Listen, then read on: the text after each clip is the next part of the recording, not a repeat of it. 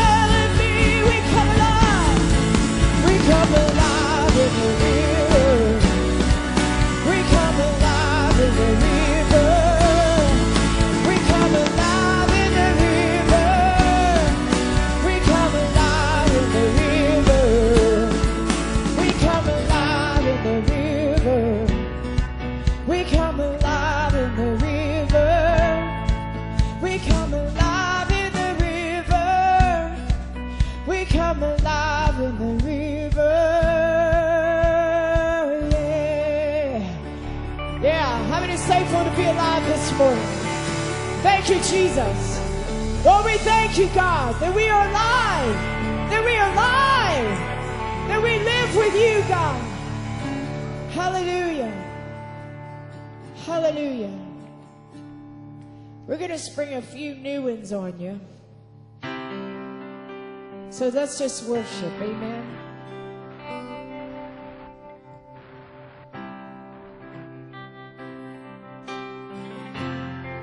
You're worthy, Jesus. You're worthy, Jesus. You're worthy, God. You're worthy of every song, God. You're worthy of every breath, Lord. You're worthy. You're worthy, Jesus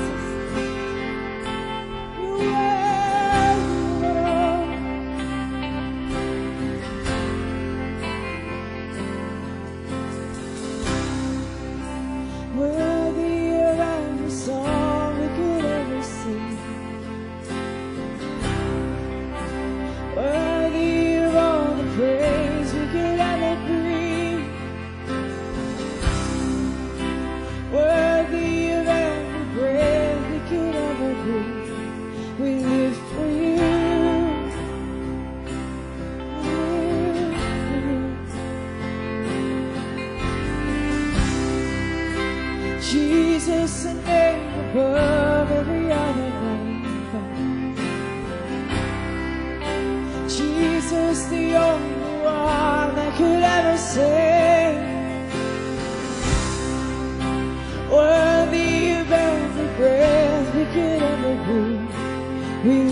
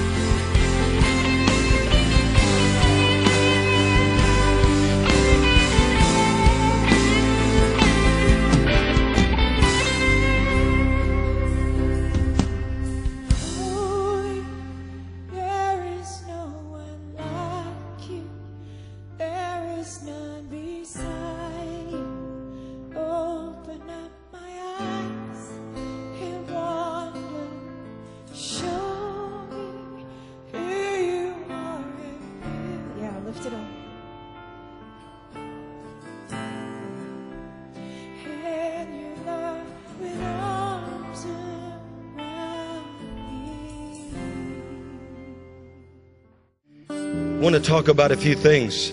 You remember where um, Matthew 27, the scribes and these Pharisees, they came to Pilate. They said, "Look, we had we heard a rumor. This deceiver, speaking of Jesus, he said after three days he's going to rise again, and so you got to set." This tomb, you got to make it secure. You got to set guards. Help us. Because if something happens and they steal the body, the second deception will be worse than the first. Remember that?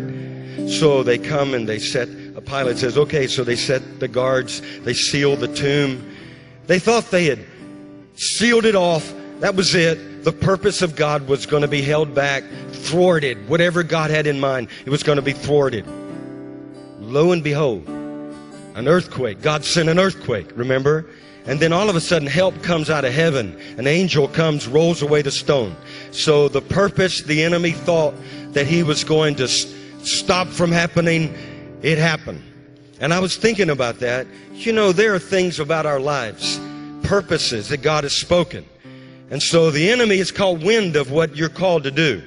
And he said, now you gotta look, you gotta send some special demons or something and to guard and seal and shut it off, put a stone in front of it so nothing will happen. But I'm telling you, God's about to roll away the stones. The purposes are going to be fulfilled. Every word God has spoken over your life, it's gonna happen. It comes by way of heaven too, because he sent angels. And uh, it was a great earthquake. Now, last week I wanted to cover this, so I got to talk about it real quick because I got sick. I couldn't do it. But you know, when the church retreats, evil advances. You cannot be quiet in this hour.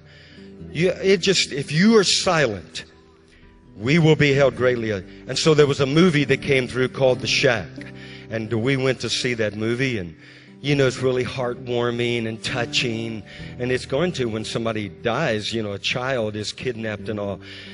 And then when we got home, we listened to an interview of a man who knew personally the author of the, of the shack, remembered the very moment when that author went into universalism in this little pastor's group. And uh, so the shack really is about universalism. It's just hidden. It's really secret. If you were to read the other books written by that author, it would be obvious you would see this stuff is false doctrine and you wouldn't have bought it. But many are being led away, led astray.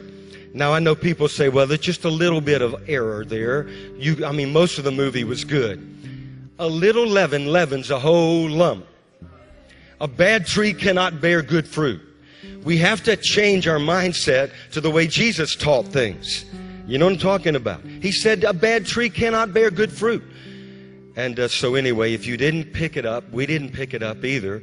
And then we learned, we heard the interview. But I'm just telling you, evil men and imposters will grow worse and worse. The church cannot be silent. I was going to shout it last week a little bit louder, but I know the movie's come and gone. But it's still universalism. Universalism is that universal reconciliation, everybody eventually will be saved. That is hogwash. There's some in that movement that actually believe the demons and Satan will ultimately be saved. It ain't going to happen. So we don't go there. It's not going to happen. God is a God of love. He's also a God of judgment.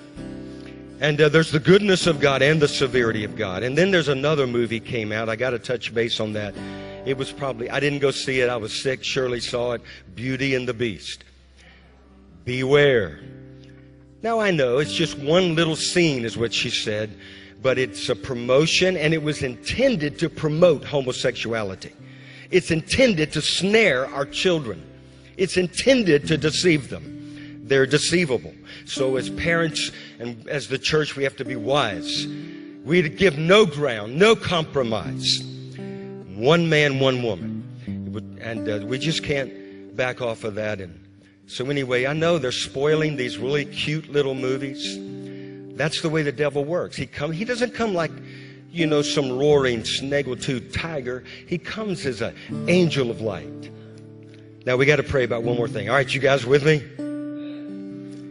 We got to pray because I heard, I saw where today they're going to, they're doing it again. The witches and the exorcists and the uh, Satanists all across the world are going to gather today, sundown today. You know, you can do that by social media.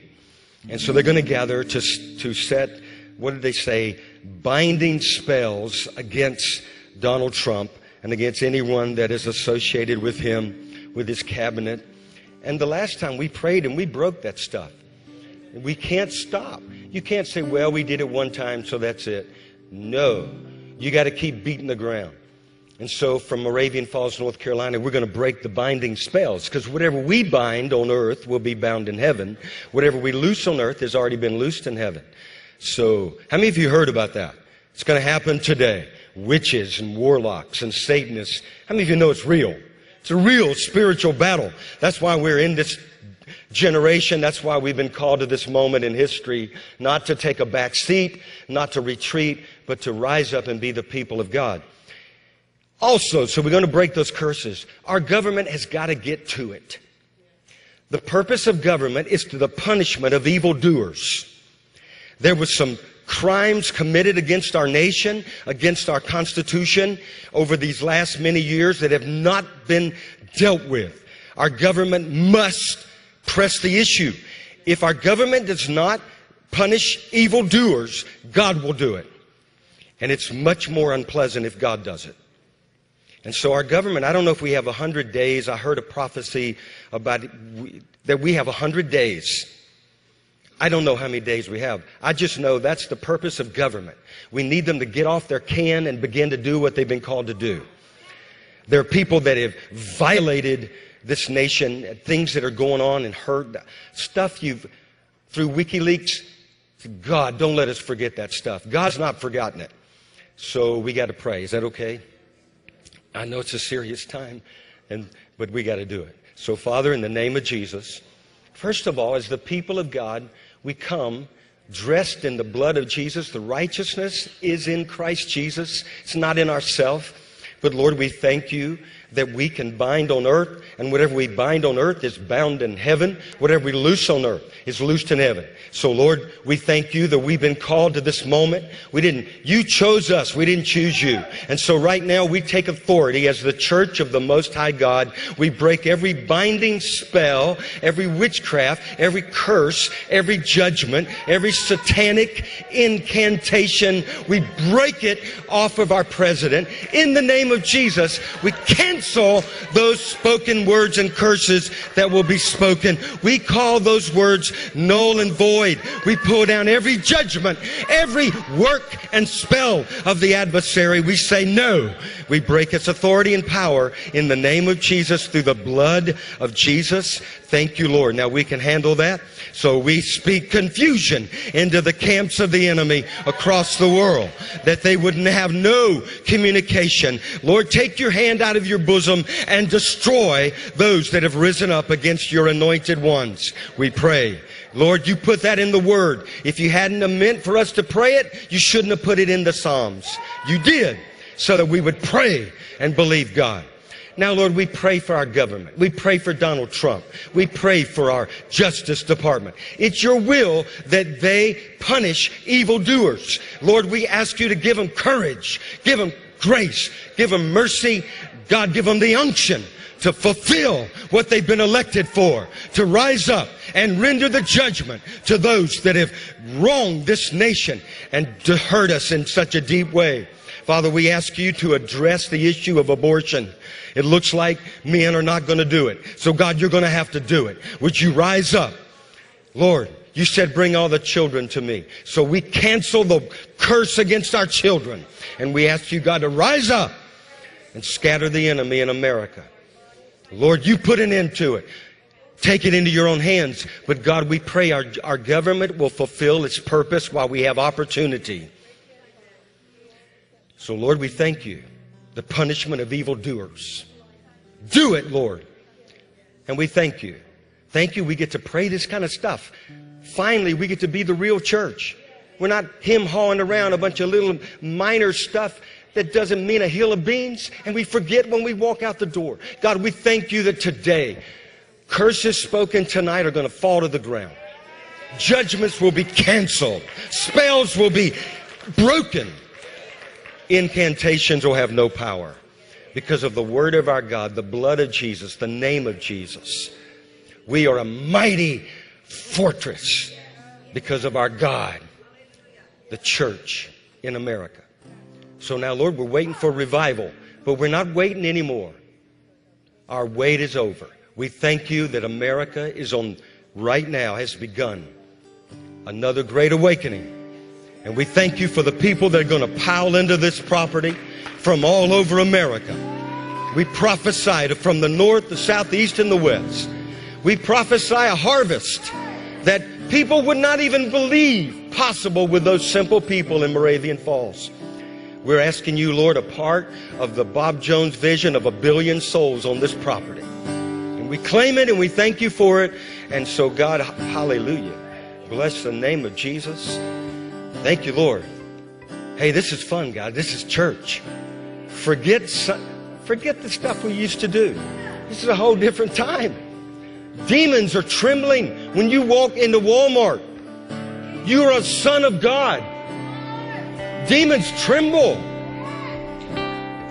I'm telling you, cancer is right now in hell working on how they're going to hang on to this thing because they are trembling. These diseases are about to be blown out of the saddle. Our God is a God that. Well, anyway, I got to settle down. I didn't get to preach last week, and I'm not preaching today. But anyway, let's bless the offering. Then I'll introduce our speaker in a moment. Lord, we ask you to bless this offering now. Sanctified. Lord, thank you. I haven't given in two weeks, so I get to give a whole bunch. This is great. God, bless this offering. Bless everyone in this room. Lord, there are people that need jobs. God, we pray for jobs. We pray. We break off poverty in the name of Jesus. Oh God, we pray breakthroughs, miracles. People will be lining up with the miracles that God has done. There'll be no room to preach because of all the testimonies of the goodness of our God. And we thank you, Father. So bless the offering and this day in Jesus' name. So, David, come, man, and minister. Welcome, David Yarnes. He's got a word. Let's receive it. You know, I was thinking as uh, he was saying about Trump and the the witches, and um, it's really proof positive of the move of God, isn't it? Because uh, Jesus was clear. He said, "Blessed are you when all men persecute you and speak all manner of evil against you." And uh, I think for a long time we've lived in this false understanding of, you know, being in the will of God and what that looks like. You know, magic rainbows and unicorns come, and I step, I step from one cloud to the next. But, uh, uh, you know, for those of you that have been around Morningstar for a while, you know, there's plowing and you know uh, all kinds of stuff that happens. And I think everything that's significant in the Lord will experience that. And I feel like that could be a word for you. You know, if you're here and you're you're thinking like, gosh, why aren't, you know, just the favor and the grace coming? It's because God doesn't want you to be stagnant and he doesn't want your muscles to atrophy. You know, he wants to he wants to grow us and use us. So I was thinking about that as Dave was talking. I was also thinking about um, uh, you know, the sense of the gathering growing and expanding. And uh, Dave and I, uh, you know, we usually have dinner when I'm up here when I can, and we had dinner, I think it was last night or night before. And we were talking about, I remember the time specifically, uh, he and I, and I think Shirley, when we came up to this facility, it had been vacant for how long? I mean, years. Seven years. And this, I don't know if, how many remember that? You know, there was just shells of stuff and things, and I, and I'm like, Dave, this is going to be amazing, and you know, this is going to go here and that's going to go there. But I, I, we were both encouraging each other, and now, you know, I get to come up every so often. I was just here a couple weeks ago with Lance. It was an amazing time. It's a real honor for me. And I kind of feel like you ever like visit someone once a year, maybe like your uh, relatives or something, and you watch their kids grow up and develop. And because you're not around them a lot, you're like, wow, man, the kids are getting bigger. But they're there and they're like, oh, you know, I mean, they're seeing it on an everyday basis. For me to come up here and just see the spiritual growth and the maturity that's happened here and the facility getting built out. I snuck out uh, when I was here a couple weeks ago and went downstairs and started to see that uh, incredible uh, fellowship room you have. Uh, and uh, I was overwhelmed. I mean, I'm almost to the point where I, I got misty. I'm from New York, so I don't do that much, but you know. But um, almost to the point, yeah, bless my heart, thank you, yeah. Almost to the point. Yes, it- you know, but I, I, my my thought is honestly, you know, and I, this could be a little bit selfish, but for me, it feels like you ever go to this like restaurant that nobody knows about, and everything's just amazing, and you're almost kind of like, wow, I wish everybody would find this place, and I wish nobody else would find the place. You know what I mean? Because I don't want to. And then you start seeing more people come. So I'm at that. I got that feeling in my heart now. I'm like, man, this is so you know, sacred and serious and all the stuff going on. I'm like, Lord, just kind of keep it. But I also feel, uh, you know, as uh, I work with Dave and the leadership of Morningstar, I feel like this place is just ready uh, for growth. And I want to talk about that a little bit today. And um, I just love seeing everybody. I came in this morning. This is really funny. I walk in the door and there were like three or four people and they're waving and I was so excited. And when I went up to shake their hands, they actually weren't waving at me. It was someone behind me. and they just like walked right by. So I'm kind of like, oh. actually, actually, I was uh, in Guatemala not too long ago and uh, I was sitting in first class and I was doing a, a conference there. And I've been doing a number of conferences and I'd seen real transformation talking about, you know, the kingdom of God and finances and all the things I love to talk about. So when I got to Guatemala, they're opening up the first class and the security comes on and the police come on. And I go, hey, what's going on? And there's like, there's such a big crowd out there uh, to welcome the plane that we've got to, you know, go through security. And I'm like, finally, I've been discovered. you know? Just let them in, you know, outside. But it was, uh, what was, what would happen is the president that had been in exile for years was in first class with me, and he was coming back. So it was that same thing. All the cameras were rolling, and I'm like, I've been discovered. And they're like, no, please, sir, you know, move along. Get in your lane. But, um, you know, God is God is really good. I hope you can see the slides. Um, you know, I, I, love graphics. I love statistics. I love slides, and uh, it's just a, a, a, way for me uh, to keep on track. But I think as you look at things that are visual, sometimes it it has a way of um, you know, kind of getting inside uh, your psyche, so to speak. You know, I remember one time in, in the city where I was pastoring, they did a play, uh, and they wanted all the churches to contribute, and they wanted everybody to come to this play. So we all got behind it, and, you know, it was in our small city, and we did a big play. We rented out the theater. And the first night I went, I'm like, oh no, this is terrible. The acting was so bad. It was the story of these people going to hell and judgment and stuff, you know. And the acting was so bad and the props were so bad. I thought, Lord, I'm just embarrassed. And there were like 5,000 people in this. And right at the end, somebody got up and said, If you want to know Jesus, come to the altar. And thousands of people poured there. And I was mad. I'm like, I preach better than that every Sunday. You know, I own the Crown Theater. You can come. What is, you know.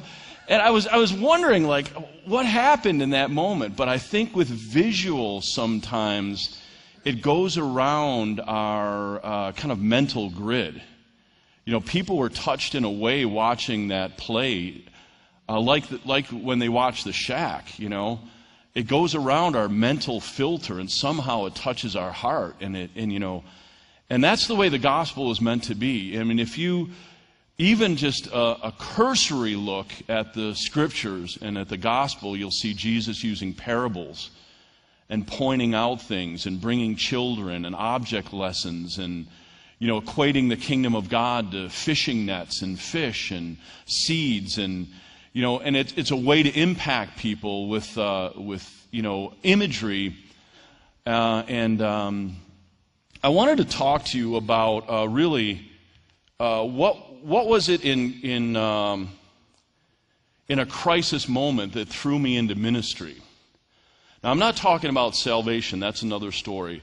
But at the point in time where I knew that I wanted to spend the majority of my life, whether I worked, uh, you know, I have had uh, work all my life, so I've, I've been somewhat uh, bivocational, maybe bipolar too, but bivocational certainly. Um, and uh, but there was something that happened that threw me in. I want to talk to you about that point. And it was this, this thing right here William Booth's vision. When I was a young man, um, I was just learning about church. I didn't have like a church background. I didn't, you know, no one had taken me to church as a kid. And my mom and dad were Catholic, and I was kind of nominal there. So I didn't have like a whole uh, grid of how things worked. And when I first started coming to church, I was trying to figure you guys all out. Like, you know, I, I honestly I didn't know what to wear or where to sit or how anything went, and um, you know, made so many mistakes. I remember uh, someone had handed me and a friend of mine Bibles when we first got saved, but they didn't tell us anything about it. And it was one of. Do you remember those old like? Uh, Jesus New Testaments, they had stick figures and the cross on it, and they had like the Gospels or something.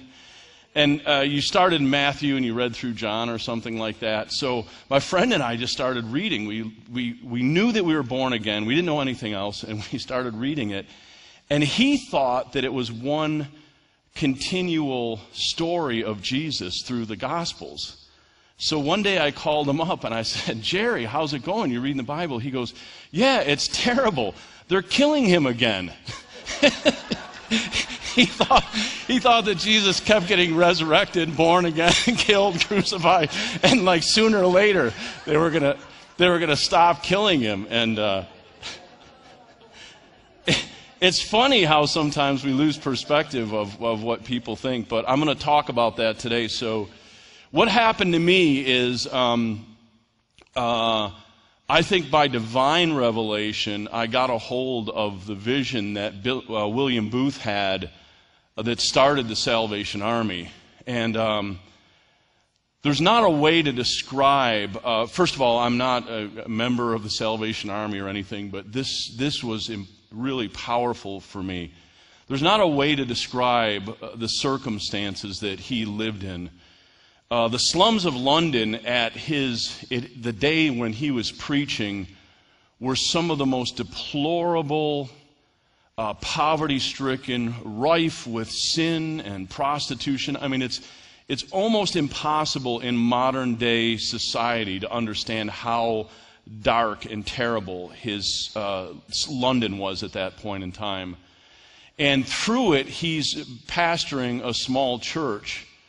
And um, what happened one day is he's in a carriage ride and he's going through, if you can imagine the scene, he's driving through London and, you know, people are walking and there's uh, prostitutes and drunkards and all this stuff. But it's just packed with people and he's riding in a carriage and he's looking out the window and he had what we would call an open vision where the, the natural scene that his eyes are seeing goes away and a supernatural scene uh, arises. Anybody ever have that? Uh, lim- yeah, yeah, yeah. Some it's really. Uh, I think it's unusual. I think it's there's more of it available for us. But I think for me, supernaturally, when I read his vision, I was transported into it. More than just kind of I, I, don't know if I can explain it, more than just empathizing with it, I, I felt I could see what he saw. And what he saw, uh, um, uh, so imagine, you know, he's looking out this, this window, and as a pastor, he's concerned. He's pastoring a very small, let's, let's just be honest, it didn't have any impact. He's pastoring this, this church. And now all of a sudden, through God's grace and through the power of God, the scene melts away and another scene comes. And the scene is of a terrible ocean that's full of storms. You know, many of you have seen pictures, and you know, there's just the sea is just writhing. And I'll tell you, if there's anything uh, that you want to understand the power of God, I think nature sometimes. You know, you get out in nature and you just you just step back for a minute and you go, God, I think I'm like Bobby Conner said, I've become way too familiar with a God of incredible power, you know. And the ocean has a way of doing that, doesn't it? I mean, you see the storms and, you know, and you can imagine. So he's looking through the carriage and he's seeing this scene. And horror upon horror, he sees men and women in that ocean, waves crashing, them drowning. And uh, at, at once, he's just, you know, mortified. Many of them are drowning, never to come back again. And as he looks in the vision, uh, there's an island that's like a little mountain coming out of the sea. And some of the waves are throwing people onto the island and they're kind of clinging and they're able to climb out of the sea. It was this incredible feeling of hope. You know, that there was a mountain, that there was a rock that they could hold on to in that sea. And then he saw the most uh, curious thing that those that were thrust onto the rock immediately forgot about the other people that were drowning. And they began to go on their way, busying themselves with daily chores. Some would play music, some would read books.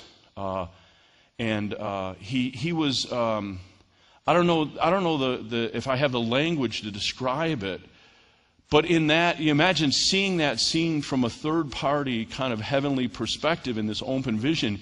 In his soul, he's crying out, you know, help these people. They're drowning, they're dying. And they, they go on with their life, and it was so frustrating to him. You know, and in the vision, he actually saw that people would climb up this rock and they would seek God.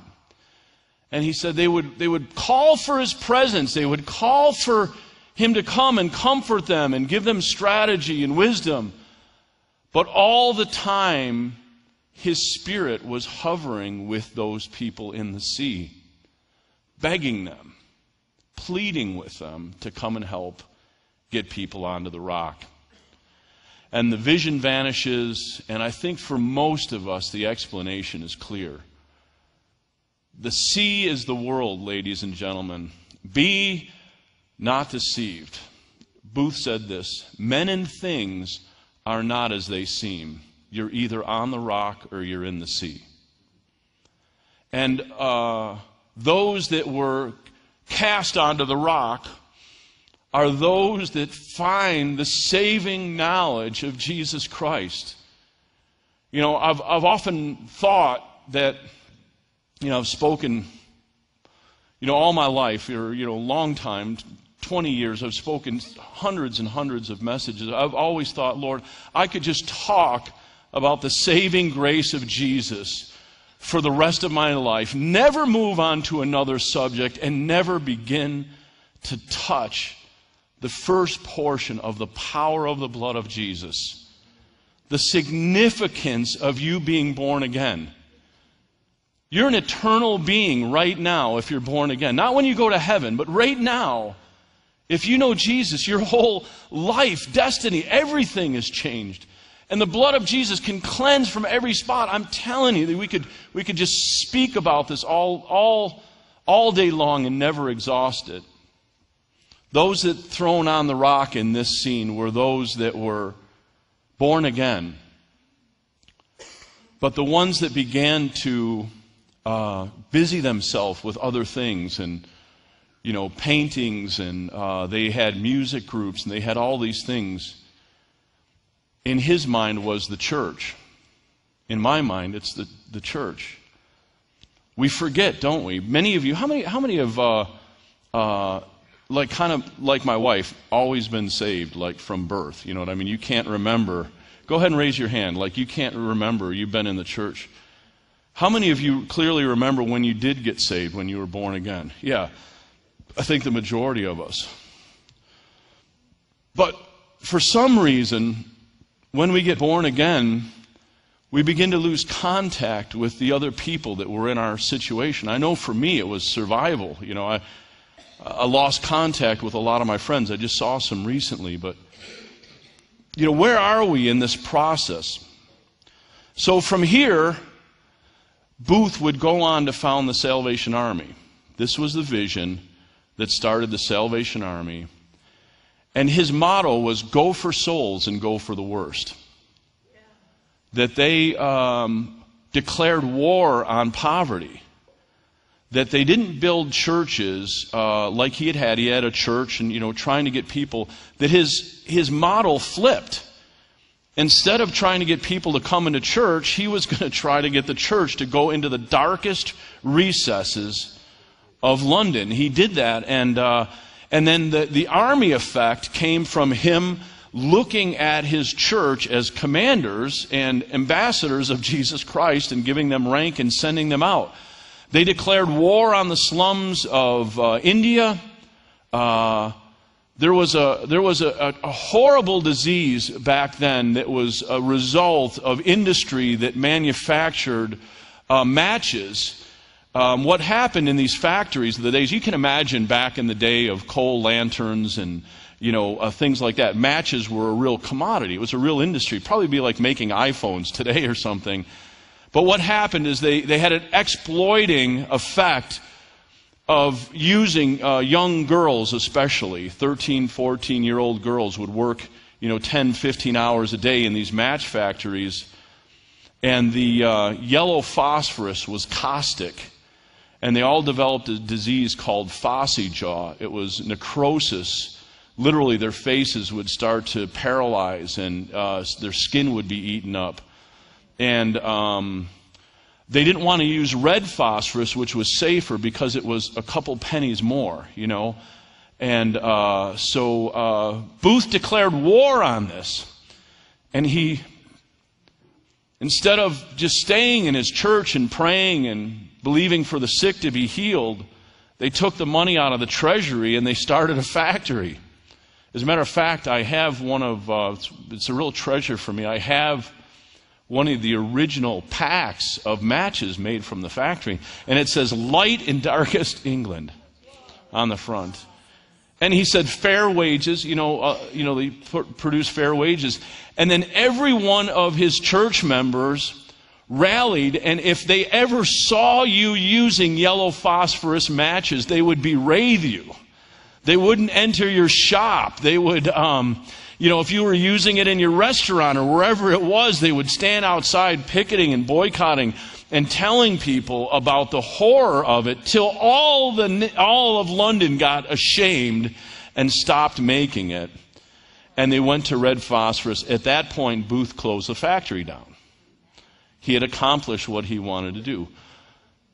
He, um, on his deathbed, um, you know, the Salvation Army had grown. They were, they're all around the world. It's, it's hard for us to imagine how much of a, a relevant, modern, powerful mission movement it was because we kind of look at the Salvation Army today and, you know, nothing, nothing. If you're welcome, if you're watching by home or by webcam. Uh, I, you know, I believe the Salvation Army really wrote the book on helping the poor and you know disaster relief and where would we be without them? You know, uh, you know we all know the iconic kettles at Christmas time with the people ringing and you know those uh, vans that they send in for disaster relief. But it's, it's, it's a shadow, in my opinion, of what it was in those days they would send people into Calcutta, some of the most incredible slums, and they would beat this drum and they would, they would share the gospel and people would spit on them and beat them and mistreat them. And there was such revival and such persecution, but it was a real movement and it spread around the world, all from that vision. And uh, on his deathbed, I'll just, just share this. Uh, once a year they would have a rally where they would, uh, like the missions conference, where they would get people from all over the world and they'd bring them together and they would share stories. You'd get up and you'd talk about what was happening in Australia or India or what was happening in other parts and these leaders of the Salvation Army and they would sing these songs and General Booth would give them marching orders for the next year. Here's where we're going to go. Their banner was blood and fire. So Imagine their flag said blood and fire. Their motto was go for souls and go for the worst. And uh, uh, it happened to be coincide that the annual meeting was being held in London of all the people, all the the leaders of Salvation Army, you know, thousands of people are coming together to receive this time of, you know, uh, impartation from Booth and all this but at that point in time, he was older then, and it would be, uh, he was just a few days away from death, and it coincided with um, the annual meeting. And he put some other people in charge. But you can imagine, they tried to rally, they tried to sing the songs, they, and they just couldn't, you know? Because in the back of their mind, they're thinking, what's going to happen with us as a movement? You know, will it die with him? Will the next leadership be able to take it forward? You know, um, so, you know, they're kind of trying to sing the songs, they're doing the things. And uh, one of the guys gets an idea, and he contacts the uh, telegraph company of London. Back in those days, that was, uh, that was the cell phone for all y'all millennials. You guys don't even know what mail is. We actually had to write letters back in the day, you know. But um, you've grown up in a society without it. But you can imagine the telegraph was the form of communication, but it was really expensive. You know, if you're going to write a bunch of people, it was really expensive. So the owner of the London Telegraph Service comes to Booth on his deathbed and he says, I will publish your dying words, your last words, and I will send it all around the world to whoever you want, and I won't charge you anything for it. It'd be like uh, Facebook saying you can reach everybody, or what, you know, I mean, it's the most incredible technological thing ever. And the cost was extraordinary, and um, you can imagine that platform that he has. So Booth, you know, thinks about it, and uh, he writes a message and sends it around the world to all not just the people in London gathering at this conference. You, you, you can kind of see the scene in your mind. You know, everybody's this pregnant pause waiting to see what he's going to say. He sends it all around the world to all the outposts, and he sends it to the people that are there gathering in London. He can come and see him, but he sends this telegraph to them, and immediately they erupt. They're so excited they see the vision of the Salvation Army and it would carry it through generations and generations to this day. It still moves on from that one message. Think about it. Leaders, hundreds of leaders have changed. You know, boards have come and boards have gone, but still that movement carries on from that one message. And uh, the message that he wrote to the church and the one that with this vision and his dying words would thrust me into ministry. Me, little old me, you know, you know, 18, I think it was 20 years old when I read this, 20, maybe 21 or something. I decided from reading that that I wanted to give my life to the service of Christ his message to the world, his message to this group was one word others.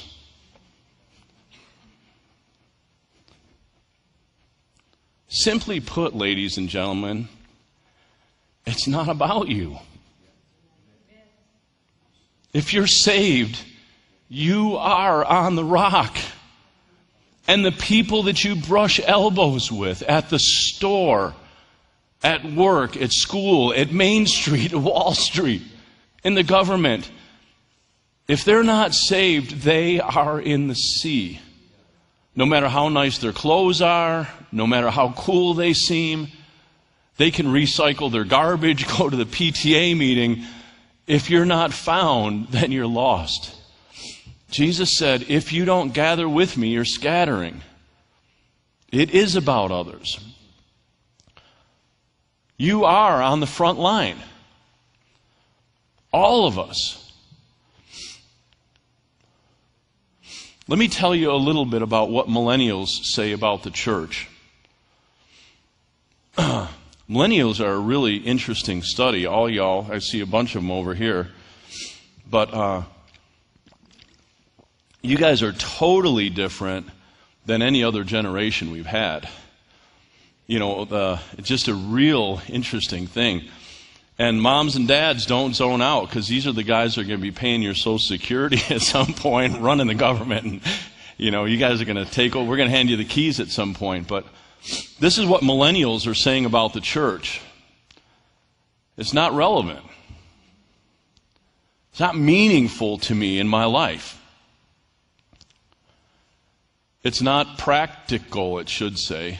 It's not practical. Just kind of mentally go up there and. It's not practical. Well, I appreciate church, but how do I get married and how do I have a family and how do I save and how do I avoid temptation or how do I, you know, what, is, what does all this mean to me? How do I make this practical? I've got to live on planet Earth.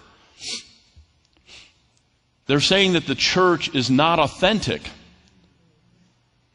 We seem like we're actors in a play, kind of playing out parts that we've rehearsed, dressing alike and saying the same things. Glory, brother. Hey, praise God, things are coming down. Like, what do these words mean? You know, it just, you know, it's hard for us sometimes, you know. But think of all the terminology that we use. Um, in writing the Prosperity Matrix, the book is a crossover book. My book, I'll talk to you about it. But it's a crossover book designed for unbelievers in the marketplace. And I had to go through edit and edit and rewrite and rewrite to, to remove kind of religious language from it. Because that's just the way I write and talk, you know what I mean? And I'd have to have friends of mine that are really like, what, what does it mean to be, you know, in the glory or, you know, all these things that we take for granted. But you can imagine millennials, when they hear this stuff, they're like, this isn't authentic. And they're saying that they find God elsewhere. Now, um, is there a Kleenex here? You know, if you don't mind, if you can mute the mic for a second, I just need to blow my nose. I got a little misty there when I was uh, thinking about William Booth, so. I up or anything. I just want to. I don't want to lose any man points.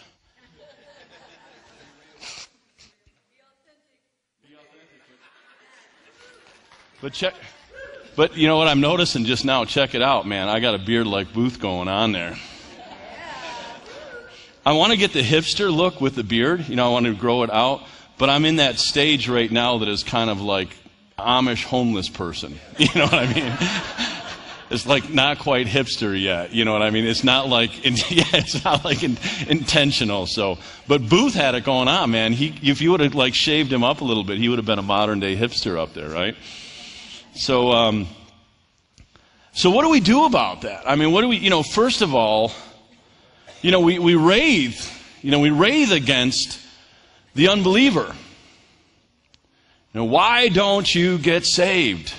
Why do you do bad things, unbelievers? Why do you want to be socialists? And why do you do all this bad stuff? And, you know, why do you create garbage in Hollywood? And why do you waste so much money in the government? Why do you do these things? Why do you do? They do them because it's their nature. If you're not saved, think about it. You just do what you know to do. And railing at them because they're doing things that they do normally, I don't think that that's the situation. What about, um, you know, they just do, they're by nature. I'm not, now listen, listen, don't judge Christian people. I'm not saying that it's a good thing. I'm just saying that they're blind. They're lost. They are under the influence of the God of this world. And holding up our fist and saying how bad things are, I don't think is getting the root of the problem. It's kind of like seeing an old dead tree and trying to tape apples on it with duct tape and go like, look at my tree, it's full of apples.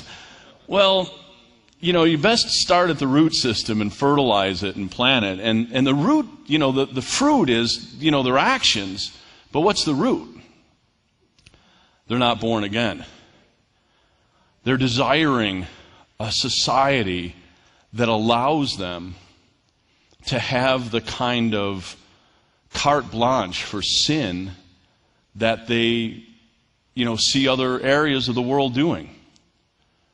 I was thinking about why the um, why the press is so against Putin. Have you ever noticed that? Dave and I were talking about it, but they just rail against him. Well, it's because he stood up against the homosexual agenda in Russia. And to them, it was the unforgivable sin. You know, so Iran is cool. I mean, other, other parts of the world that are probably more harmful to us that, you know, they're cool with. But for that very reason, we're shining a light in their beds. So I was thinking about this, and I was thinking about um, this, the point where Israel wants a king in 1 Samuel 8 5. Do you remember this? So uh, everything's going along great in Israel, and Samuel is uh, the judge, uh, and Sam did a great job. You know, he's really just did a great job as a judge. But at that point, it was, uh, and for you economists, I've just been studying econom, uh, yeah, economic theory again because uh, I want to be able to refute some of the claims of socialism. So I've been going back through my economics books. But at this point in time, I would say that uh, Israel was a theocracy. God was in control, and He appointed judges, and you didn't need a king or you didn't need a president you know, because God was speaking to these people. And so Israel gets together and they say this phrase, we want to be like other nations. We want a king. Do you guys remember this? And you can look it up in 1 Samuel 8 5. We don't, don't need to turn there, but you'll see it. Um, they say, We want a king. We want to be like other nations. The modern equivalent could be like, hey, we want gay rights, we want women's choice, we want socialism, you know, whatever we want to be like Europe or we want to be like all these other nations. And I think if we're not careful, we start to look at, we start to push back on the fruit of it. But what's the root? In this instance, it's clear. You know what the root is? Do you, do you guys remember what it said in 1 Samuel 8 4? I always like being around uh, uh, Pastor Dave He's such a man of the word. I mean, he, he almost talks to you in a non ending flow of scriptural references when you're around him. Uh, I love the book, The Things to Come Have Come. Am I saying it right? Yeah, his book, because it's like one scriptural reference after another. But what's the problem here? Why did Israel want a king? Well, the answer is in 1 Samuel 8 4. It's exactly right. Samuel appointed his sons to be judges, and he said, they said to him, Your sons don't follow the Lord like you do. You're trying to push something on us. These guys are not saved, they're not born again, there's no power, they don't hear from God. And you want us to listen to them the way we listen to you. But we just as soon have a king we just as soon go our own way. I mean, and you can see where I'm going with this, ladies and gentlemen. It's, it's a thinly veiled. You know, we wonder why the world is crying out for the things that it cries out for. It has not seen the church of Jesus Christ in power and in purity. Instead, it's seen a televangelistic, weak, watered down view of it. And we say, Come to Jesus, come fill our pews, fill our churches. And they say, You know what? We just as soon do our own thing. Turn to someone and say, He's preaching now. He's preaching now. I'm not saying it's right. I'm just saying it is. And there's two things you can do. You can either bury your head in the sand, or you can, or maybe three things. You can rail against the, the world and say, heathen, pagan, sinners, and all. They're just doing what they're doing because you know who's going to give an account for Wilkesboro? All y'all in this room. Not the unbelievers not millennials that are casting off restraint by the drove. It's our watch. It's our time. God has given me all authority to bind and loose on this earth. He's given me, Dave Yarnes, you, you watching by TV, He's given you the ability to be salt and light. You are the only ambassador to heaven in this world. If people want to know how to get in the kingdom, you're the only one that can let them in. You're ambassadors of Jesus Christ. I don't know if you can see these slides. Uh, I really like Barna's uh, statistics. How many people like seeing statistics about stuff? Yeah. Well, 150% of people say statistics lie. You'll get that one later. But I think we like seeing statistics as long as they don't get in the way of what I'm preaching. You know what I mean? As long as they line up with the, the theology that I have, don't let them get in the way. But let me just go through this. 59% of millennials who grew up in the church have dropped out at some point. Um, it is a crisis. Um, the U.S. ranks, and these are just new statistics. I've been kind of going over them this weekend. These are the best sources that I can get. So if I'm off a little bit, just give me grace. But I, have really been trying to do my best to just present these to you. And I, am not here to, to, beat us all up. You know what I mean? But um, I just assume know where we're at, right? In um, the U.S. ranks third behind China and India as having the largest portion of unsaved people. We're an unreached people group. Isn't that amazing? Maybe Africa will start sending missionaries over here. We got one right here. What? they, they've already started. yeah, they'll start sending missionaries over. Um, you know, we'll cast our bread on the water and it'll come back. So, um, why do people attend church? I thought this was interesting. 43% attend church because they want to be closer to God. Now, I'm sure that they want to buy my books and they want to hear me preach and, you know, but, but really, what have we made church into? People just want to come to be closer to God.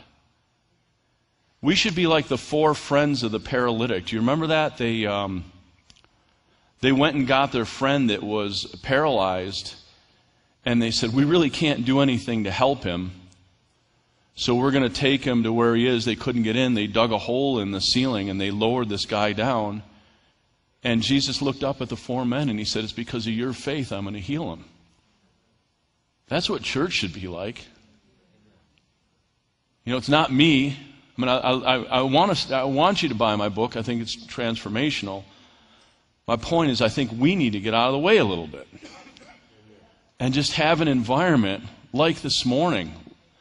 Honestly, you know, if you're watching by TV, if you're watching, like I sense the presence of God here this morning. And I think it just takes us getting out of the way a little bit. I mean, there are other reasons that people uh, go to church. They've always gone there. They want to learn more about God. But that overwhelming response is that they want to be closer to God when they come to church. And why don't people attend church? um, 40% say they find God elsewhere. And 35, I mean, think about it. If you are a student of statistics, to have 75% of your choices broken down into two categories is really significant.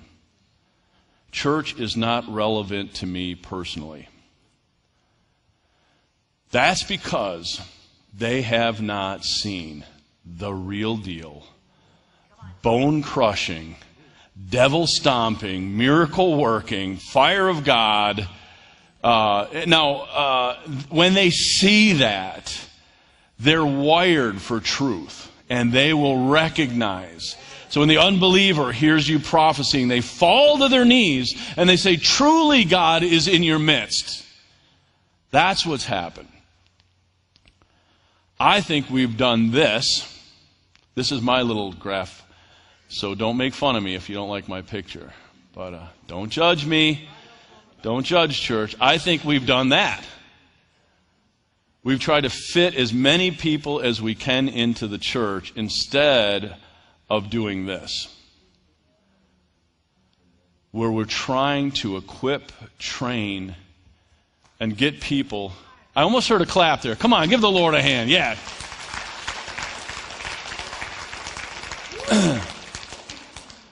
you know, uh, my friend Lance and I, we get to go around the world talking about the seven mountain mandate. Those are the iconic seven mountains family, economics, government, media, arts, entertainment the church. But really, we have got to move from this to this. Because um, I don't know if you've noticed, but this morning, since we've been here, we haven't really interfaced with a lot of unbelievers. They haven't thronged in and started parties in here and, you know, tried to listen to music. I know it sounds funny, but they're all out there. You know, when you work in the restaurant, right? You probably see a million of them. It's my favorite waitress right here, by the way. Favorite place to go. I mean, if you're in, if you're in Wilkesboro, you got to go to Amalfi's. Man, that rocks, doesn't it? Yeah. And uh, but uh, you it, you know she's interfacing with the unbelievers on a daily basis. When you leave here and you go to your place of destiny, whether it's your school for your young people, whether it's your business, whether it's your place of work, your homemaker, you're, inter- you're interacting with people, uh, with other kids at the playground, or you know maybe you're, you're doing uh, music or Wall Street or Main Street, wherever you're going, that's the front line. And our job, Pastor Dave's job, my job, is to equip you and support you. You know, we should end every Sunday by saying, You are now leaving and going to your place of destiny. You're now leaving and going to the front line. We hope you got everything you came for because we want you to be light and salt in that. Now, you know, it looks different for each of us. Some of you, it might take a long time to win the trust of your coworker to really get to the point where you can share Jesus with them. Might take years. You know, I remember um, I worked in, in, an environment that was um, that was heavily influenced uh, by the occult. Uh, when I was a younger man, I was an entrepreneur, but I worked with a bunch of folks that were animists. You know, what I mean, trees have spirit and all this. It was just occultic, and uh, one of the leaders of the religion worked in our accounting office, and she, her desk was right near mine. And she just gave me hell all the time, you know. Uh, it was just terrible. Just be, always be hearing these cutting remarks about me and Jesus, you know, because they all knew where I stood. And uh, one day I'm coming in to coming to work, and I'm like, oh, I don't even want to face this anymore. And the Lord said, Why don't you do something about it? And I pulled over. There was a little church there. I almost felt like it was hallowed ground, you know, because I, I got on this little church and I got on my hands and knees and I said, I demand this thing stop. I am fearfully and wonderfully made. I am the absolute image of Christ. I have all authority of heaven behind me, and I've got the ability to bind and loose. I bind that spirit from working in that shop in the name of Jesus, and I loose revelation in Jesus' name. The power of God came down the next day. The next day, I come into the office, and the first time I'd ever seen this lady quiet, she's just sitting there at her adding machine. She was kind of like the ringleader of all the offices. You know that, that one person, right? You guys, you know, she's like the ringleader. She's quiet. And all of a sudden I hear her, my door was open, and she did it so I can hear her. She said, All night long last night, all night long, I had an image of Jesus dying on the cross. Why did he have to die? I saw him with nails in his hands and blood coming down. I, I, why did he have to die? She called me. She said, Dave, come in here. Tell me why this man died on the cross. Don't tell me, church, that the reason we've gotten into the situation that we're in is because Jesus is powerless. You know, that somehow the Gospels, you know, varnish is worn off a little bit. It's the power of God to save souls. This is a little bit of a, a, look at America and what we believe and where we are. Uh, about 72%, what was that one? That one's 82%. Somewhere between 75% and 83% of America claims to be Christian. Isn't that interesting? We are by far, you know, if, if, those of you, if you haven't seen it, go on my Facebook. Right at the top, I've got a picture of Trump saying this. Because Trump, when he was campaigning, he's like, What in the world is going on with you Christians? You're, you're a bigger voting block than men. You're a bigger voting block than women. You're a bigger voting block than people at work. You're a bigger voting block. You are by far the biggest voting block of people in this USA. 83%, 85% of you. He goes, he, he- he's like stunned, like he can't get words out. And he goes, Why aren't you getting the kinds of things you want? Why aren't we? I mean, think about it. If 82% of us are Christians, Ed, why do we even need locks on our doors? You should be able to leave your truck unlocked with all your tools there. I mean, 82% of the people, no one's going to take it. You should be able to go into Walmart and instead of a cashier, it's just a, a box and you kind of put money and take money out, you know. It's because we've lost our way, some of us. 16% are captive Christians. They believe in the absolute truths that they glean from the Bible. To them, life is about defending their faith. They're uh, like us, us in this room, we would be considered. And this is uh, Barna's uh, statistics. I just make the slides. So, uh, but I think this is really important. Um, captive Christians are the ones. There's 16% of us. But the bigger block is, are these folks that are called casual Christians. Those are the ones that the world interfaces with. And after they meet with them, interact with them, walk with them, talk with them, see their lives, watch them on TV, the world walks away and says, you know what? I think I'm good. I don't think uh, I want to be a part of that. I looked at this. Uh, anybody ever seen this article? It came out uh, several years ago. I thought this was amazing. It was a, some statistical research done by Willow Creek and Bill Hybel. Willow Creek at the time was the fastest growing, what we would call seeker friendly church in America. It was just exploding. And through it, uh, Hybel does a survey to see what people believe and what they're doing. Is it all right if I walk down here? P-by Wi feedback or anything? If I do, all right. It's hard for me to see you guys, so they do this. They do this survey, and they want to see what people in these fastest, the fastest growing church in America, what they believe. And what they found out is the majority of them, Dave, are not born again. The vast majority don't know the truths in the Bible, don't read the Bible the vast majority of them have no biblical footing. This isn't me saying it, railing against it. This is uh, Bill Hybel. I, I applaud his uh, ability. He came out and said this, and this is what he said. He said, after looking at this, he said, spiritual growth doesn't happen best by being dependent on elaborate church programs. They spent millions and millions of dollars in programs. Um, they had, you know, things for this and millennial meetings and coffee houses and all this stuff. But he said, he said, uh, uh, first of all, in the headline it said it was the biggest wake up call of his life. When he saw the statistics, it was the biggest wake up call of his life. He said prayer, Bible reading, and relationships and ironically, these disciplines don't require multi million dollar facilities and hundreds of staff to manage them. The way the gospel works today is the way it worked for the, since Jesus was here. It's you getting courage enough to walk across the street and begin to form a relationship with your neighbor.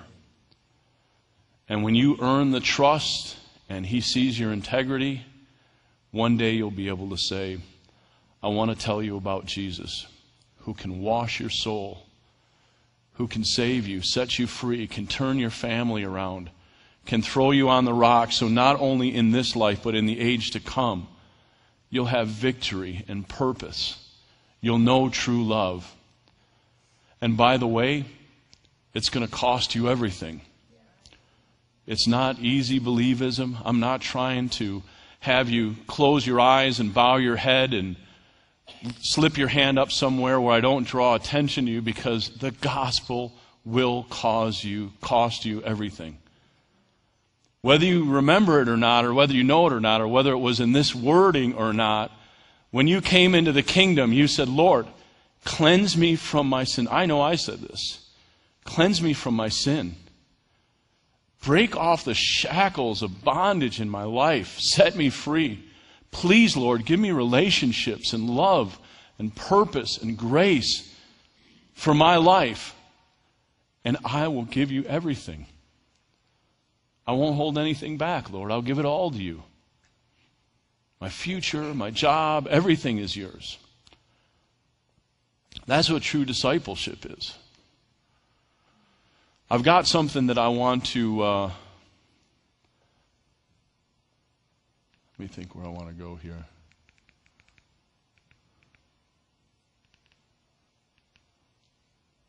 You guys doing good? I do a lot of, um, uh, how do I want to say it, like uh, workshops and stuff. So, like, right about now, I'd be like, all right, let's all break into groups. You know, but um, I do have something to do that for you. I want to uh, give this all to you for free. And uh, when I mean that, you're not going to get contacted by me or other people later and say, hey, you know, you're, you're part of a, uh, a pyramid scheme or something. I just want to give it to you. I don't, uh, this is a tool that Lance Wallnau and I developed over the years. And it takes a look at our personal constraints. Like a lot of us, we get a little bit one sided in our Christianity. I see this in business people a lot. They're like, Dave, I really feel called to business. I really feel, and they make their appointments, they prioritize, they do everything. But sometimes they can sacrifice their family or their health or their key relationships in their life. And they get 10, 15, 20 years down the road and their family's estranged or, you know. So what we've, dis- what we've done is we've looked at how constraints in our life keep us from entering our destiny. And we developed a very simple diagnostic tool. We call it the Wheel of Life. And we usually charge 150 bucks, but Dave, Pastor Dave White, and myself, and we'll, if we, if we clap loud enough, maybe Pastor Shirley will get on with us. Come on.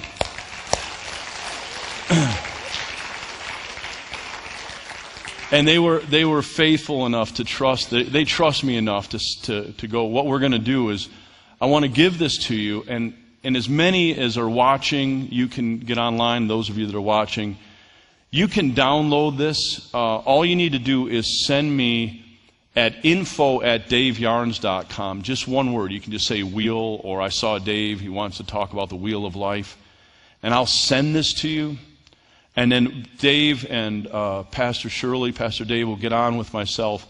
And then we'll just have a one time discussion online. And we'll talk to you about where are you emotionally, spiritually. Now, you don't have to send the results into me. You know what I mean? I'm never going to see this. This is just yours.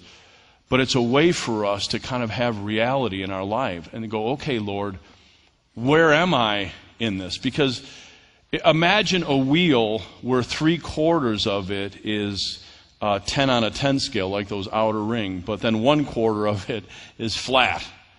You know, you're going down the road, there's going to be lots of bumps. If you've got constraints in some areas of your life, um, it will really hinder you from getting to where you need to go. So, this is free. Uh, does everybody understand what this is? It's going to be a personal diagnostic tool that Lance and I developed. It's yours for free. You can just download it and never get on the webinar with us. It's self explanatory. Um, you don't ever have to send your response in. But it's really a way to look at your life in a very holistic way and say, God, where am I on these things? And it's, it's easy to do, and uh, you know, we love doing it, and uh, the three of us will get online and we'll talk about just different areas.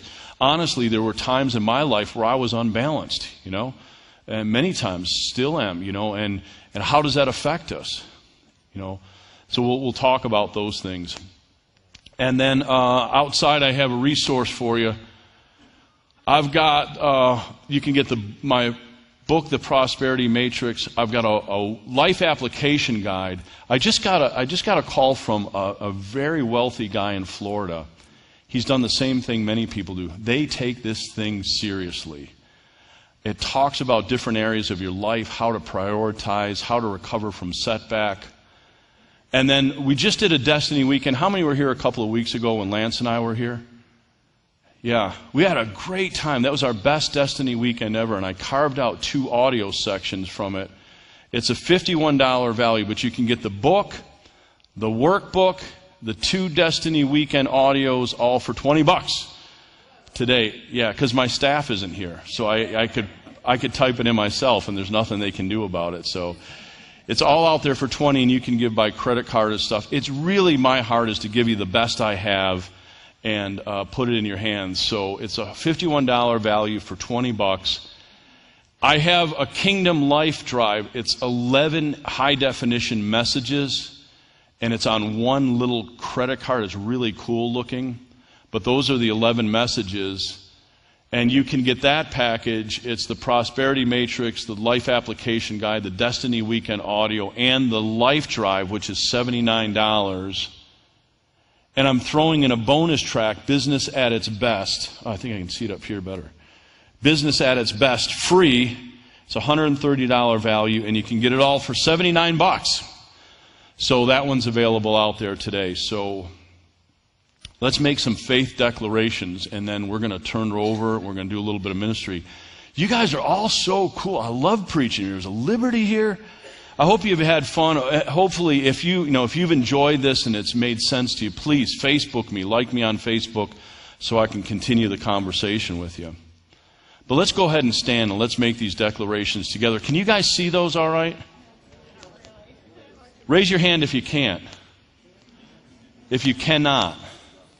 If you want to come up a little bit, uh, hopefully we can, but we're just going to make a couple of them because I, I find these things are really powerful.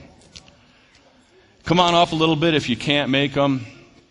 Just push someone out of the way. Like, say, like, I'm not going to be left out on this one. But let's end this on a high note because you are going from here to your place of destiny. We're going to change this world. We're going to show them. It's almost like coming into a third world country now, Dave. The orientation that people have to the gospel, when they see the real thing, they're going to be fired up, charged up, tangled up with Jesus. All right, let's make this one together. We're going to do this in unison.